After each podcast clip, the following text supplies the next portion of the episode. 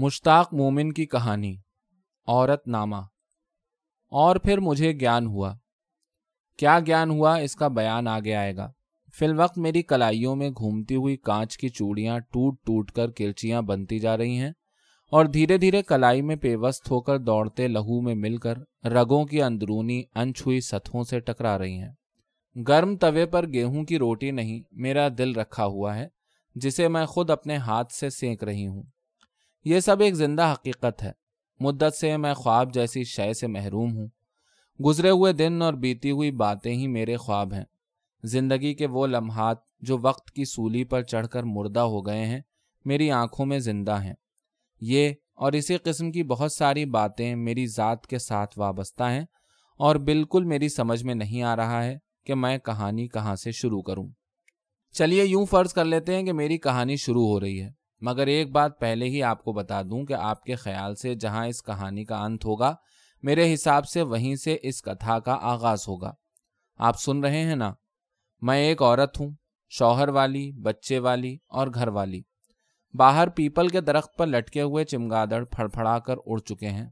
میرے بچے گہری نیند میں سو رہے ہیں۔ منی نیند میں کچھ دیکھتی ہے اور مسکراتی ہے۔ مجھے نیند نہیں آتی۔ ماں کہتی تھی، تو خاندان میں سب سے الگ ہے۔ نہ جانے تجھ پر کس کی پرچھائی پڑی ہے۔ جب میں نے اپنے آپ کو جاننے اور پہچاننے کی کوشش کی تو مجھے گیان ہوا۔ کیا گیان ہوا؟ اس کا بیان آگے آئے گا۔ ماں کے ذکر پر یاد آیا کہ کئی باتوں پر مجھے ماں سے اختلاف ہے۔ ویسے ماں ہے بہت اچھی۔ اس کا آدمی اس کے سامنے جوان جوان لڑکیوں کو لے کر گھومتا ہے۔ وہ سب کچھ دیکھتی ہے اور کچھ نہیں کہتی۔ میں جانتی ہوں ماں اس وقت گھر کے کام کاج میں مصروف ہوگی۔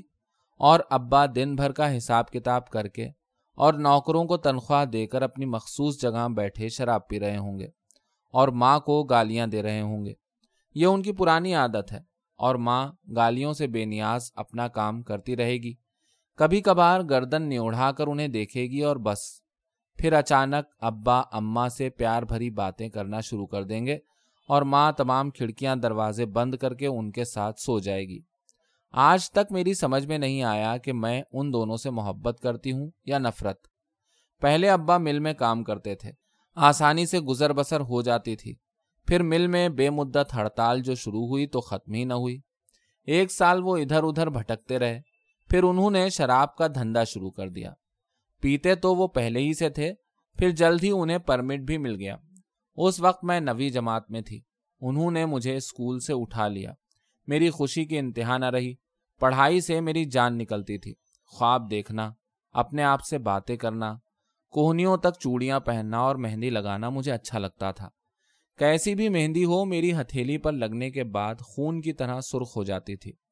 اسکول چھوڑنے کے بعد اب میرا کام یہ تھا کہ شام ہوتے ہی ابلے ہوئے چنے اور تلی ہوئی بانگڑا مچھلی لے کر ایک کونے میں بیٹھ جاتی تھی۔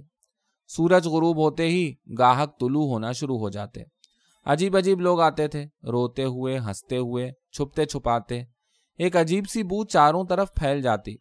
سگریٹ اور بیڑی کے دھوئیں میں ڈوبے لوگ ہنستے کہے لگاتے اور اونچے اونچے سروں میں جانے کیا کیا باتیں کرتے رہتے۔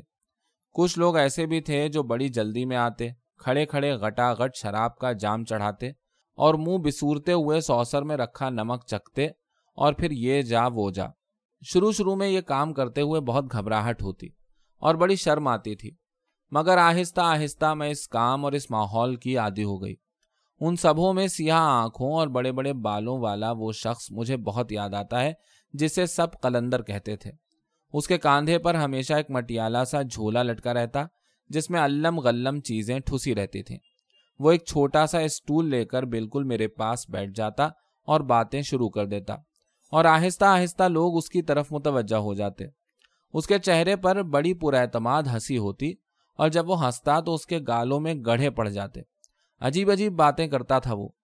تیسری دنیا، غریب، انقلاب، شعور، استحصال اور جانے کیا کیا۔ میری کچھ سمجھ میں نہیں آتا تھا، مگر جس انداز سے وہ مٹھیاں بھیجتا، جس طرح اس کی آنکھیں گردش کرتی، صاف ظاہر ہوتا تھا کہ وہ ضرور خوفناک اور خطرناک قسم کی باتیں کر رہا ہے۔ میرا دل دھک دھک کرنے لگتا۔ پھر وہ بات توڑ کر مجھ سے مخاطب ہوتا۔ لیکن منی، تو غم نہ کر، وہ میرا ہاتھ اپنے ہاتھ میں لے لیتا۔ تیرے ہاتھ کی لکیریں تو ریڈیم کی طرح چمک رہی ہیں۔ تجھے زندگی میں وہ سکھ ضرور ملے گا جو ہمیں نہیں ملا۔ سچ؟ میں خوشی کے مارے پاگل ہو جاتی۔ کب آئے گا وہ دن؟ میں بے چین ہو جاتی اور میری خوشی دیکھ کر وہ دکھی ہو جاتا۔ اس کی آواز مدھم ہو جاتی۔ کب آئے گا وہ دن؟ یہ تو میں نہیں بتا سکتا، لیکن آئے گا وہ دن ضرور۔ وہ مجھے جواب دیتا اور پھر اچانک ابا سے کہنے لگتا، ماسٹر صاحب، آپ اپنی لڑکی کو یہاں مت لایا کرو۔ ابا مانی خیز انداز میں مسکراتے، پھر اچانک وہ خاموش ہو جاتا اور جھولے میں سے کچھ نکال کر پڑھنے لگتا۔ ماں کہتی تھی، ہر چیز کے خدا نے جوڑے پیدا کیے ہیں، سو آج میری شادی کو دس برس ہو گئے ہیں اور ان دس برسوں میں میں نے پانچ بچوں کو جنم دیا ہے۔ منا نیند میں بڑی زور سے رویا ہے۔ کل رات اسے چوہے نے کاٹ کھایا تھا۔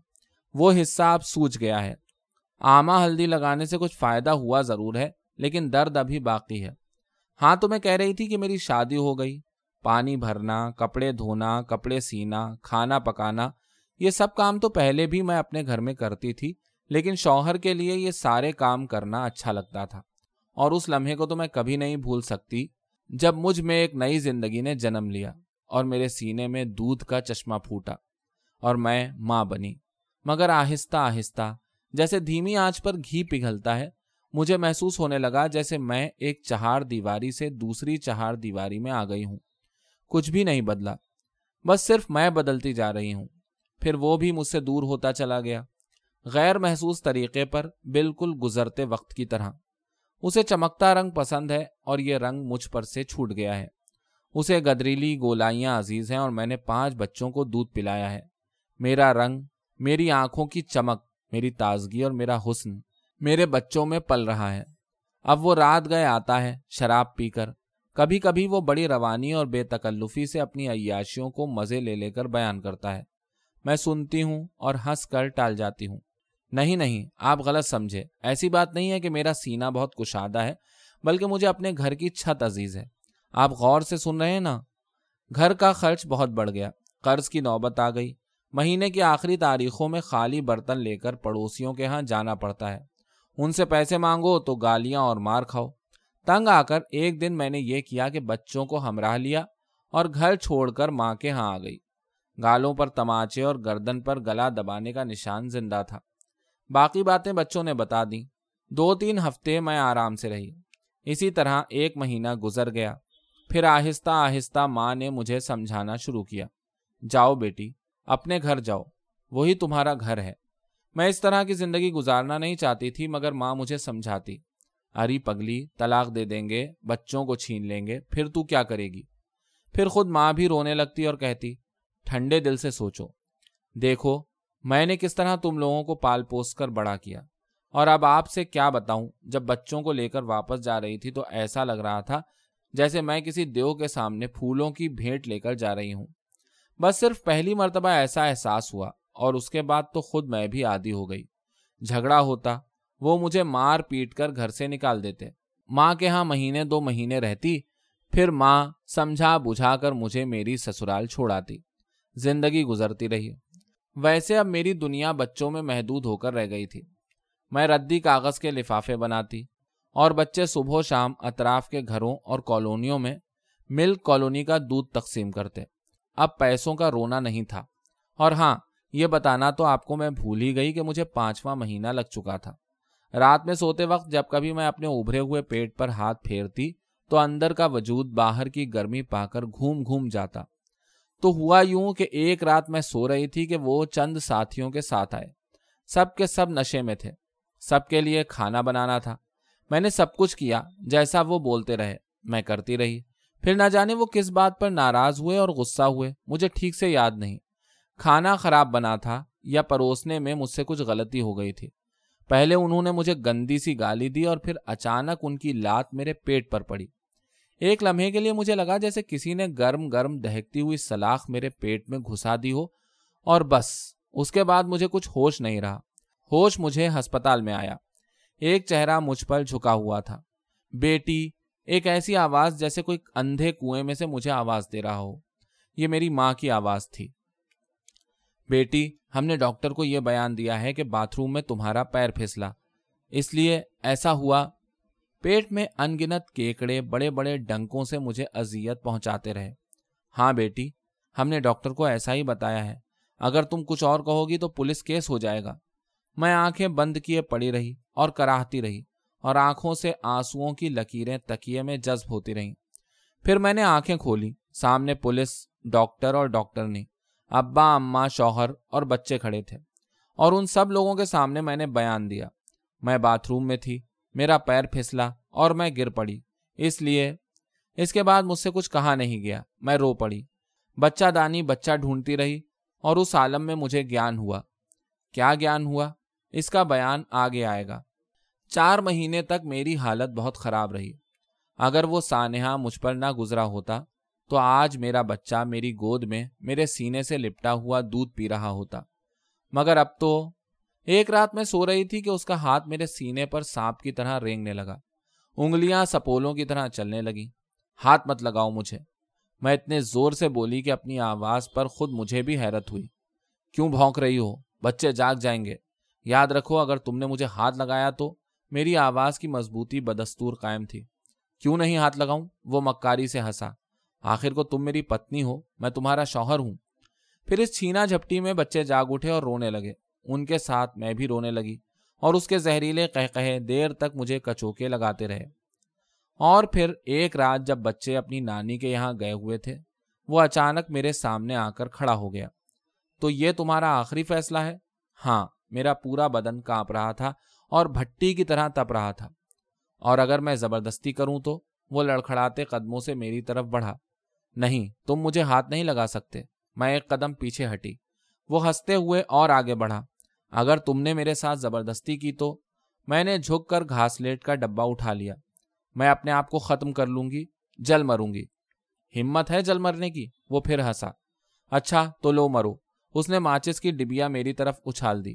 سالی، ہول دیتی ہے، کتی۔ ہاں میں جل مروں گی، مگر تمہیں ہاتھ لگانے نہیں دوں گی۔ میں نے گھاسلیٹ کا ڈبا کاندھوں تک اٹھا کر ترچھا کر لیا اور ٹھیک اسی لمحے مجھے گیان ہوا۔ اور جیسے میرے اندر سے کوئی بولا، تو نے کوئی قصور نہیں کیا ہے۔ آخر ہر بار تو کیوں مرے؟ آج تو نہ مر۔ آخر ہر بار تو کیوں مرے؟ اور اس شکتی کے سہارے میں نے اپنی انا اور اپنے وجود کا اعلان کیا اور اس کے بعد آپ جانتے ہیں کیا ہوا ہوگا۔ یا پھر کیا ہوا؟ یہ آپ کا مسئلہ ہے، میرا نہیں۔ اور ویسے بھی میں پہلے ہی آپ کو بتا چکی ہوں کہ آپ کے خیال سے جہاں اس کہانی کا انت ہوگا، میرے حساب سے وہی دراصل اس کتھا کا آغاز ہوگا۔